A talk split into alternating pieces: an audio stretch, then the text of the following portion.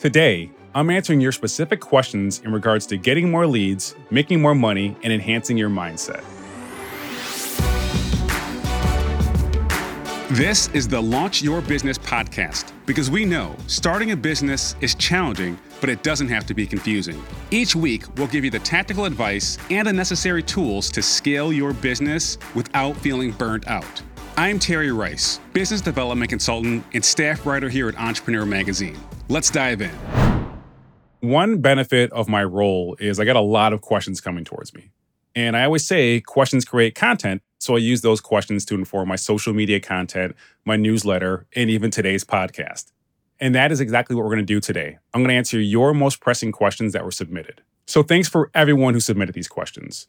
But if you didn't get a chance, I have another opportunity for you to get your questions answered by me in real time. It's called the Solopreneur Office Hours, which are brought to you by Entrepreneur Magazine. Twice a month, I take your questions live, and you can even submit them in advance.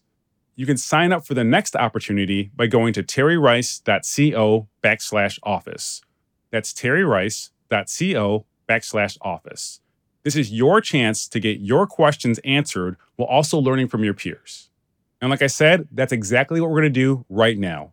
So let's dig into the mailbag and get started. And this one's coming from Chris, who lives in Buffalo, New York. It's pretty straightforward. How do you get more leads? So, for Chris and everyone else, here's a few ways you can do it.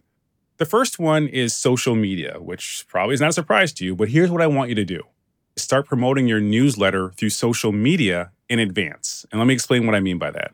Let's pretend you have a newsletter coming out on Friday and it's five tips to lose weight by the summer, something like that.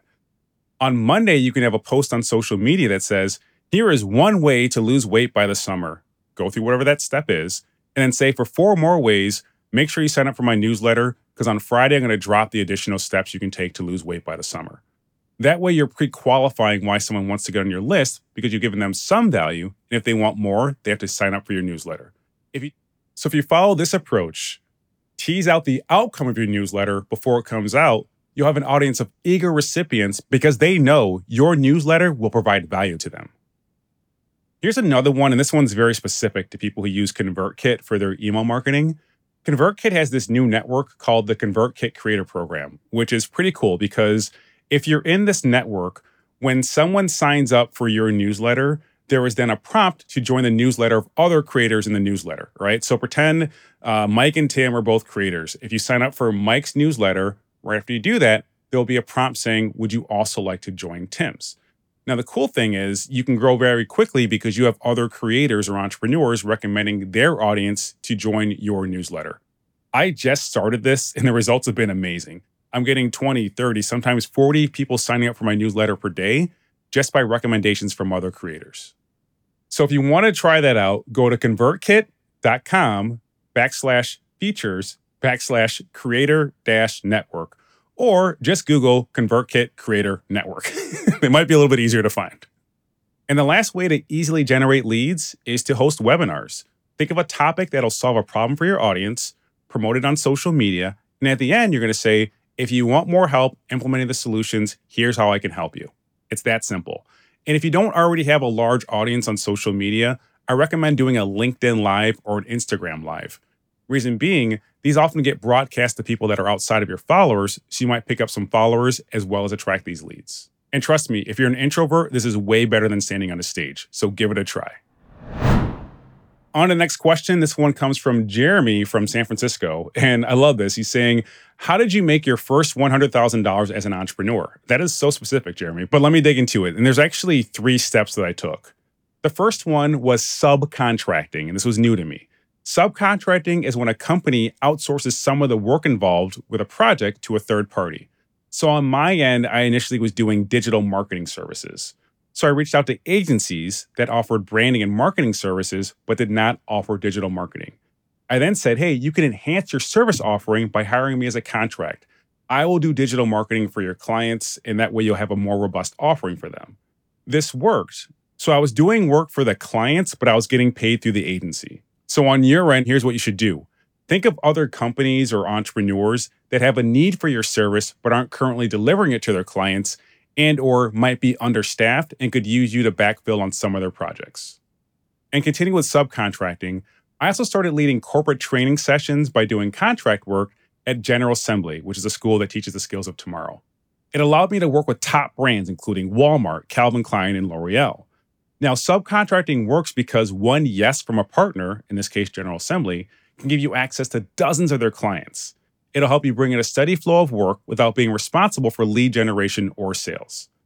And leading those workshops at General Assembly helped me discover another approach that drastically increased my revenue selling from the stage. This is where you speak for free or for a nominal amount, but then promote your services at the end of the session. So here's what I did I contacted local co working spaces and libraries and offered to lead free talks for their community. At the end of each session, like I said before, I let attendees know how they could hire me for one on one work. Eventually, I was able to get paid to speak and generate leads from the stage. I also took photos from the event so I could build my personal brand and land more partnerships. The best part, you don't have to lead these in person. You can take the same approach by leading webinars for organizations that already have access to your target audience. So, on your end, look for those organizations. It could be a chamber of commerce, it could be a mastermind, it could be a college. Either way, you want to find an organization that already has access to your target audience and say, I'd love to deliver this speaking topic, which is going to transform their life in exchange for the opportunity to get in front of their audience. And once you do, generate those leads by letting people know you can help them afterwards. So I did those two things, and my revenue was continuing to increase. But to be honest, I often still wondered where my next paycheck was coming from. And that's when I made another shift that boosted my revenue and put my mind at ease monthly retainers. That's an agreement for a long term project or support between you and a client. The fee is paid normally on a monthly basis. After months of uncertainty, locking in monthly retainers helped me feel like I didn't have to constantly hustle in order to make ends meet. And as a result, I was able to be more present with my clients and with my family. So, if you want to do this, you first have to determine how you can continually support your clients. It could be monthly strategy sessions or ad hoc support. If you want to increase your odds of landing a retainer, focus on companies that have a high turnover. They're going to need your help to train new employees. That's why I focused on agencies. Everyone left so often, I could train the new hires, and the people that left would often bring me in to train their new agency. So it was a win win for everybody except the people who had to keep on hiring new hires. Anyway, that's what worked for me. So that was my path to 100K, but it doesn't have to be yours. So noodle over some of those suggestions, but the most important thing is to get started and take action. The last question here comes from Katie, who lives in Washington, D.C., and I was actually born near there, so glad to help you out here, Katie. And the question is pretty straightforward How did your mindset progress as an entrepreneur? Yeah, I mean, I'm glad you're talking about mindset because when I first started my business, all the talk about mindset seemed like fluff to me, right? I just wanted to know how I could make money so I could provide for my newborn daughter. She was only a few months old at the time. Unfortunately, that triggered a scarcity mindset, which is the first one I want to talk about, which slowed my growth and caused me to charge less for my services. A scarcity mindset is when you believe there are limited resources. So if someone else has something, you feel like there is less of that resource available for you. And that mindset caused me to be jealous of people that I perceived to be doing better than I was. And as a result, I charged less for fear that clients would go to them instead of to me. So, how did I get rid of that mindset? It's probably an important question, right? First of all, I did the math and realized that my current rates, I'd have to work 30 hours a day just to make ends meet. And that was not going to work, right? Then I came to the realization that my low prices were actually scaring away my ideal clients. One person actually said, Wow, you're cheap before declining to work with me. She could have just said no, but she put that part in as well. As a result, I raised my prices, had less clients, but made more money. After raising my prices, I was cruising along for a while, but then I realized I'm just cruising along. My business was steady, but it wasn't scaling or scalable. I knew I had to make some changes, and to do that, I had to leverage a growth mindset.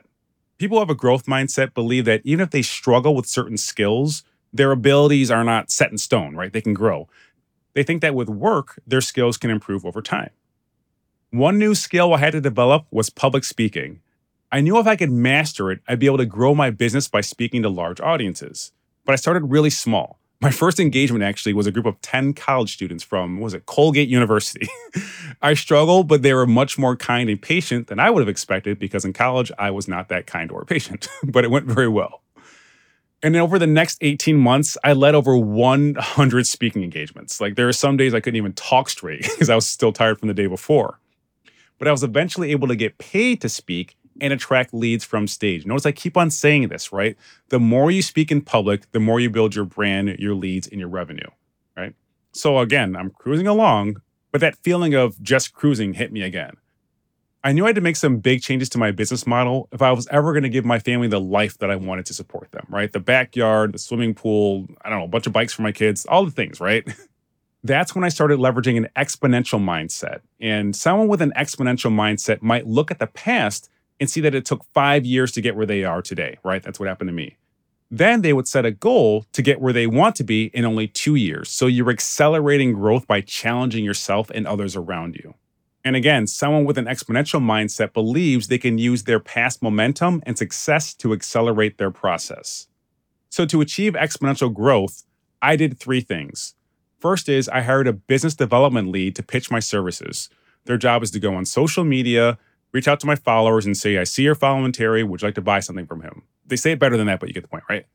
I also knew I had to start running paid ads for my online courses. That is how you scale by putting dollars behind your brand and reaching a larger audience. And I also sell licensing rights to those same courses to colleges and universities. So my online course, as of now, costs $150. I can sell it to a college or university for tens of thousands of dollars. That's how the growth occurred. So, where'd I get all these ideas from? You might be wondering that, right? It's from observing and being in conversation with people who have already achieved the same goals that I set out for myself. That's why it's so important to find mentors, but mentors that aren't that far ahead of you because their tactics might be outdated. And you can learn from and implement their solutions to get the outcomes you're looking for. And if you Google it, you'll understand that your mindset is a set of beliefs that shape how you make sense of the world and yourself. But you can shape your mindset through learning and applying what you learn from others. So do a quick audit of the people and the information that you're being exposed to. Is it helping you or is it holding you back? Hopefully, it's the former. Okay, that's all we have for today. Thank you so much to everyone who submitted their questions, but now it's your turn. Again, just punch on over to terryrice.co backslash office so you can register for the next Solopreneur office hours and get your questions answered in real time. Thanks again for listening, and I hope to see you there. Apply what you've learned on today's show You'll find the show notes and more resources at terryrice.co backslash podcast. Again, that's terryrice.co backslash podcast. And the best way to support this podcast is by subscribing, telling a friend, and leaving a review. Also, you can get more tips by following me on Instagram at It's Terry Rice or follow me on LinkedIn. This episode was produced by Josh Wilcox of Brooklyn Podcasting Studio and edited by Dan Lardy. Special thanks to my wife, Dominique, for keeping our kids relatively quiet as I recorded. Thanks again for listening. I'll see you next time.